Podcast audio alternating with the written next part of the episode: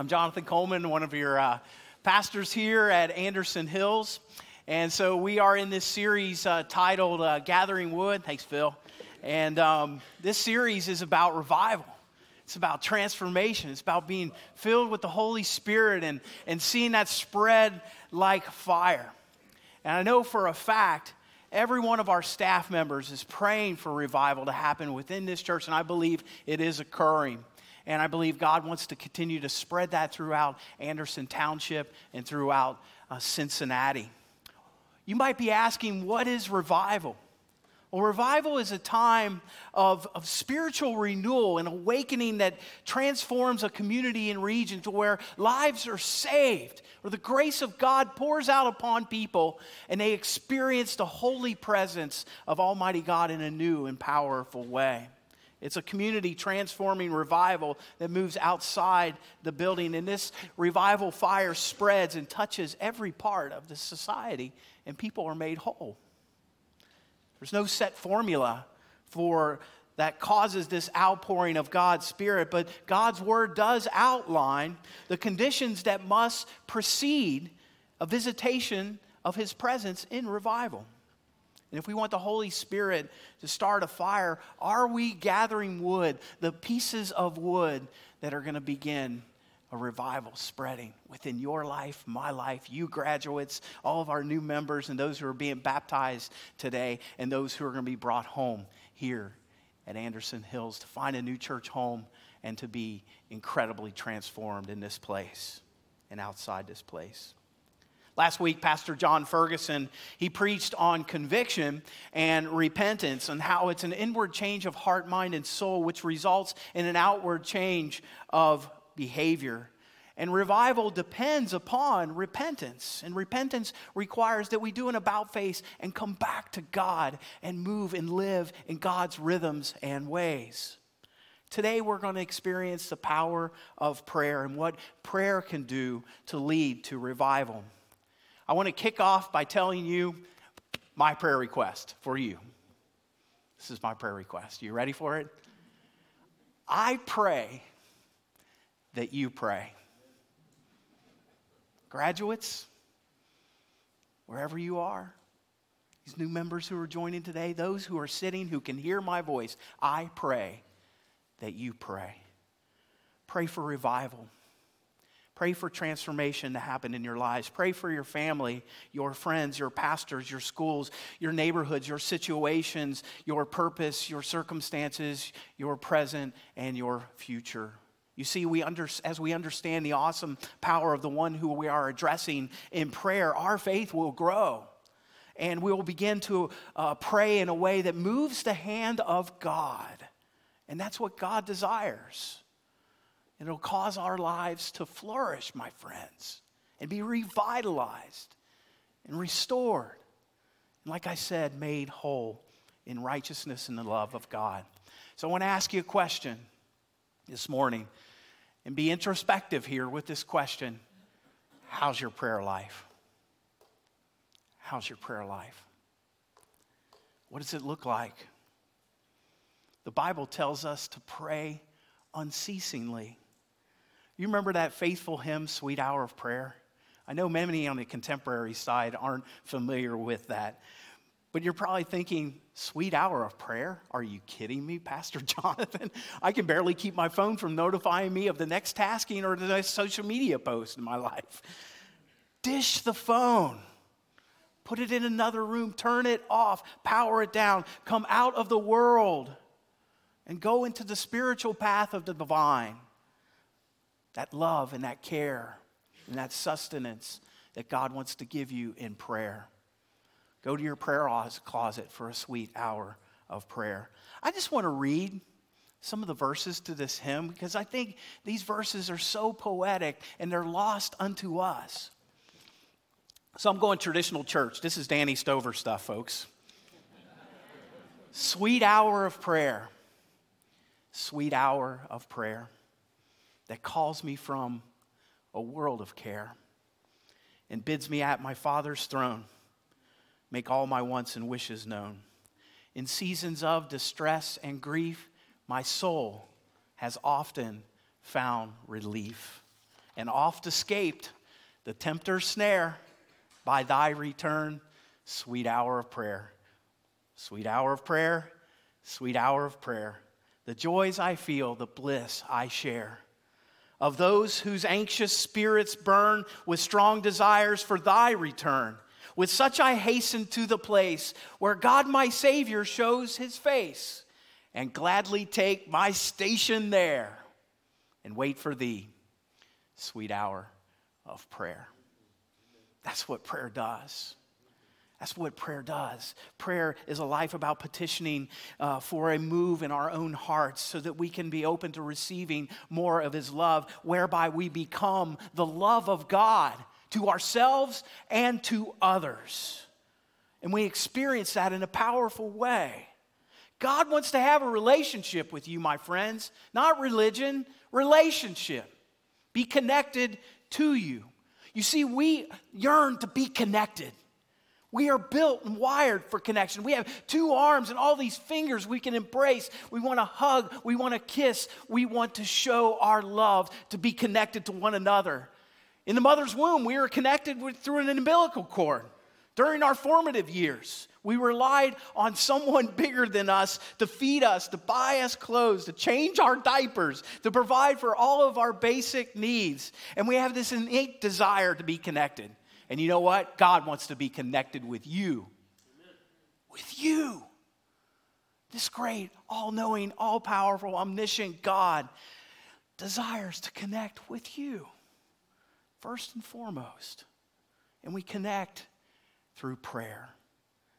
It's Him in our hearts and in our minds. We connect by meditating and listening and, and pausing and being mindful and experiencing His guidance for our lives.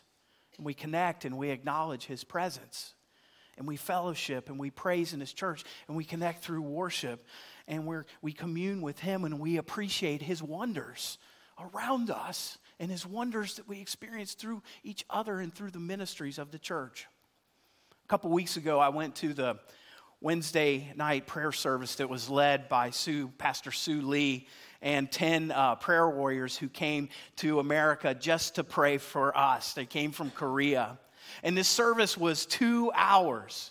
And I first saw it from 6:30 to 8:30. I thought, two hours? But it flew by. And I went up to the altar and I got on my face behind these prayer warriors who were in front of the altar, petitioning, praying for our pastors, praying for you, praying for our schools, praying for our city, our nation. And after I got up to leave, I felt like I could charge hell with a squirt gun, man. I mean, I was just like, oh, yeah, raw. It was awesome. Braveheart type of stuff. Prayer filled the sanctuary. Everything you can think of, like I said, was prayed for. What does your prayer life look like? You see, the only thing the disciples ever asked Jesus to teach them was prayer. Luke 11, 1. It says, One day Jesus was praying in a certain place. When he finished, one of his disciples said to him, Lord, teach us to pray, just as John taught his disciples. And you know what he did? He taught them a prayer to pray. It's the Lord's Prayer.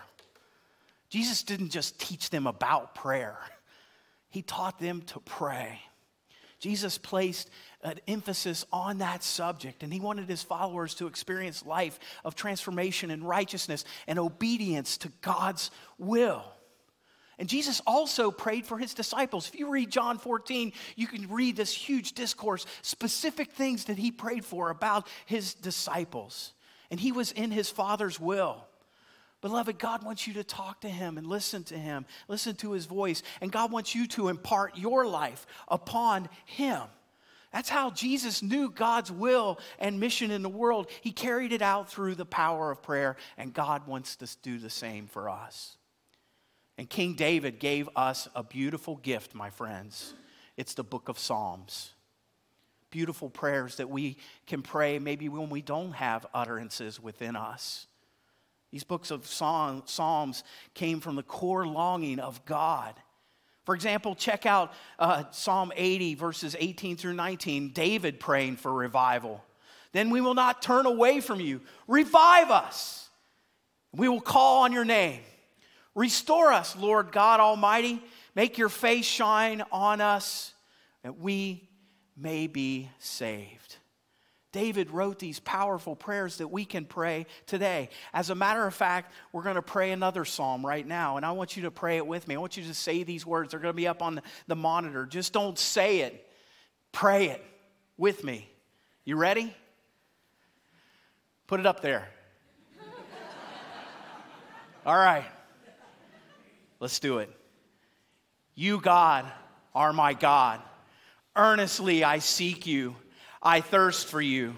My whole being longs for you. In a dry and parched land where there is no water, I have seen you in the sanctuary and beheld your power and your glory. Because your love is better than my life, my lips will glorify you. I will praise you as long as I live, and in your name I will lift up my hands. I will be fully satisfied as with riches of foods. With singing, my lips, my mouth will praise you. On my bed, I remember you. I think of you through the watches of the night. Because you are my help, I sing in the shadow of your wings. I cling to you. Your right hand upholds me.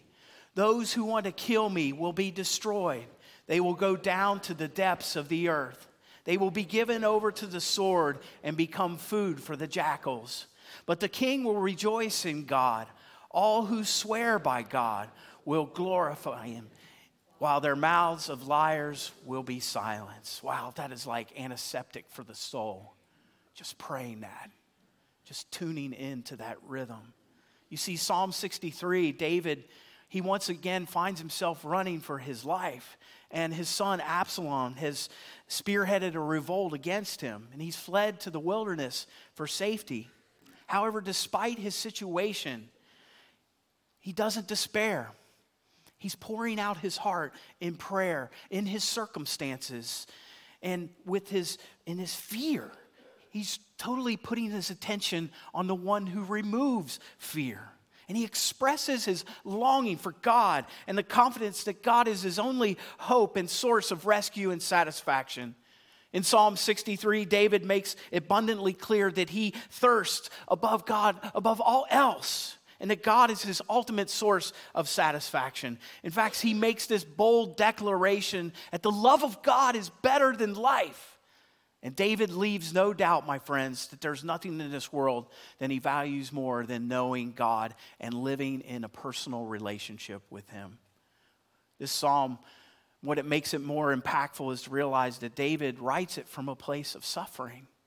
And we can, we can pray our prayers in our circumstances in life, like Psalm 63, or like Psalm 121, or like Psalm 23, or 100 or beginning with the beginning Psalm 1, 2, 3, 4, 5, 6, all the way through. You see, life is full of disappointments, and our souls can be fully content in God and experience the ministries of the Holy Spirit in praying prayers like this. Do you see the desire for the, the thirst of God here? The mindfulness of God ever before David. A pray for defense against real enemies, praying for help praying to be satisfied and filled. I want to ask you a question Do you have a thirst for God? Do you have a thirst for God?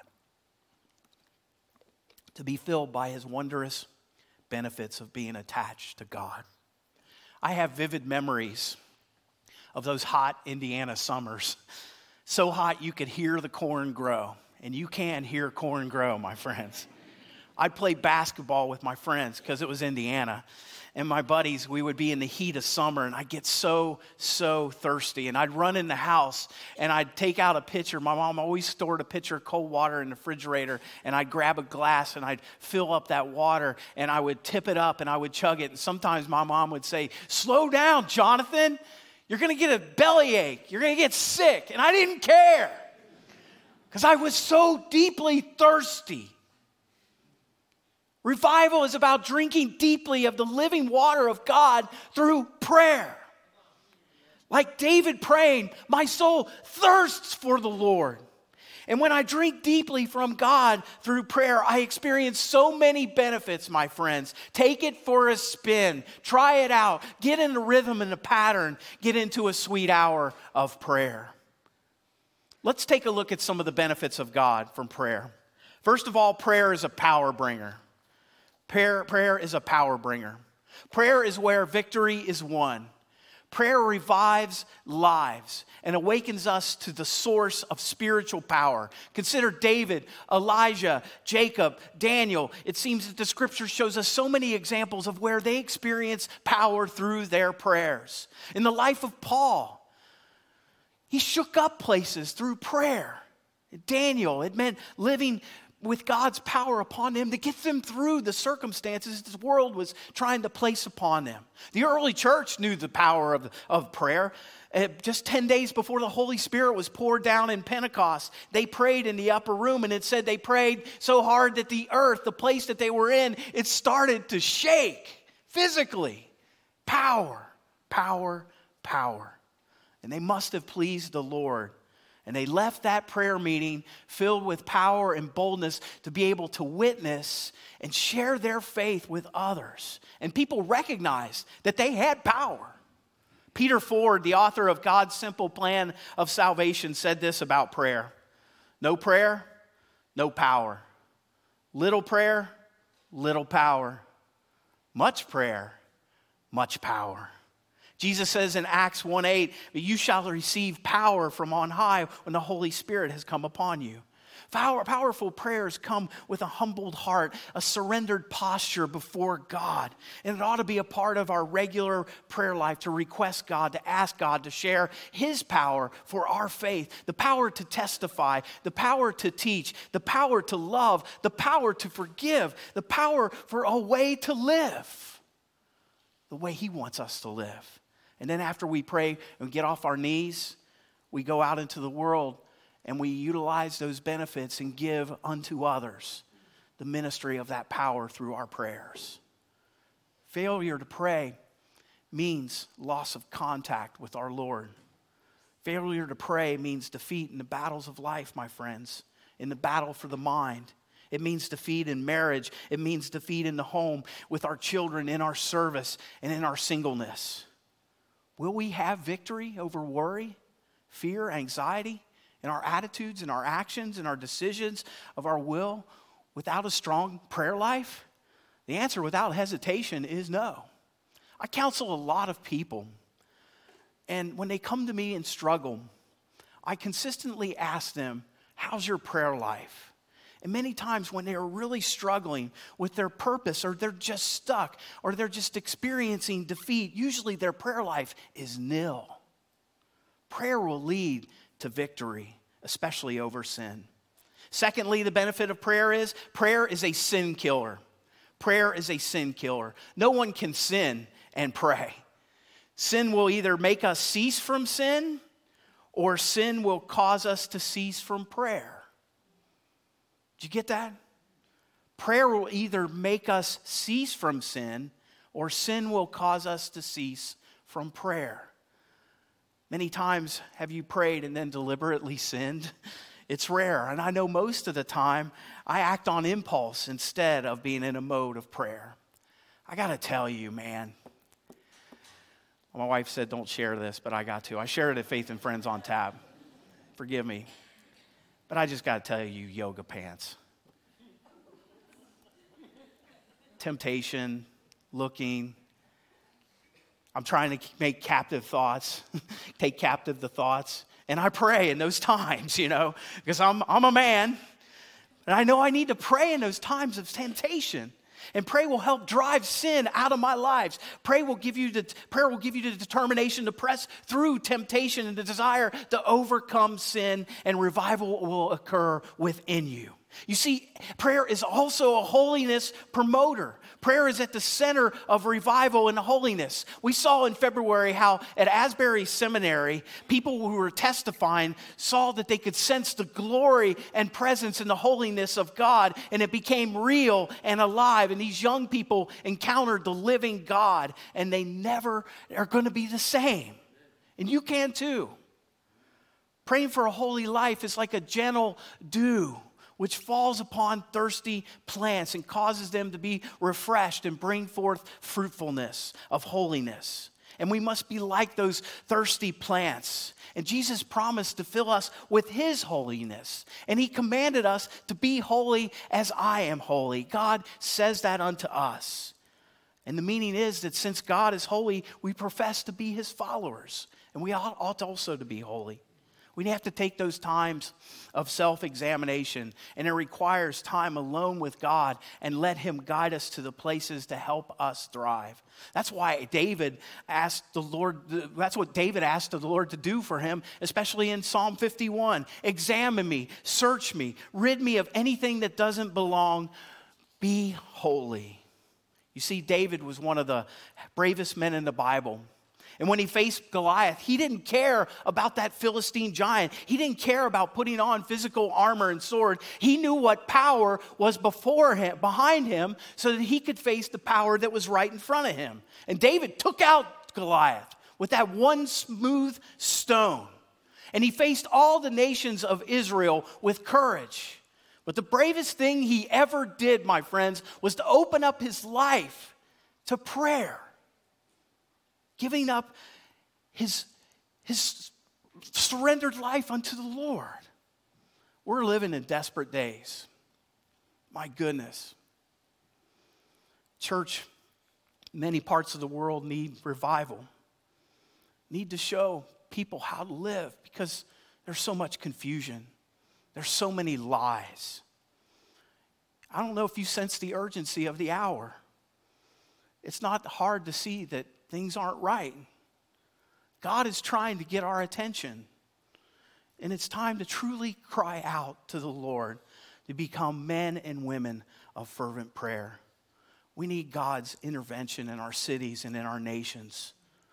The valleys of defeat must be filled. The mountains of disbelief must be leveled. The crooked places of dishonesty must be straightened, and the rough places of disobedience must be made smooth. Will you give your life to God and become a vehicle of prayer? Will you commit with me to pray for revival in your life, revival in this church, revival in Anderson Township, in this city, and in this nation? Let us pray.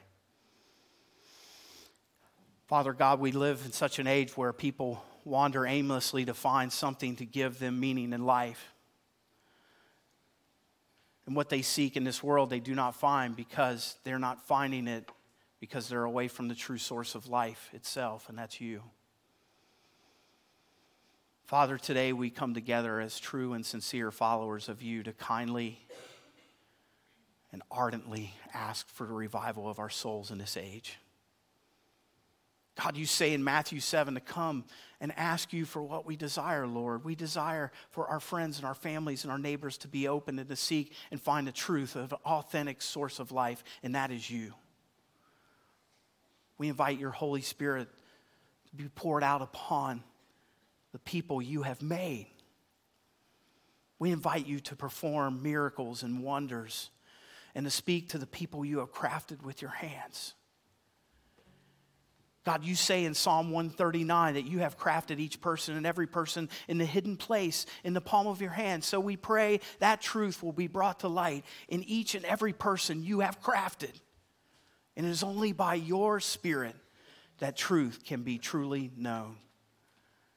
And we implore this day for such revival of spirits, of nations, and of hearts. And we pray this in the name of Jesus Christ our Lord. And all God's people said, Amen.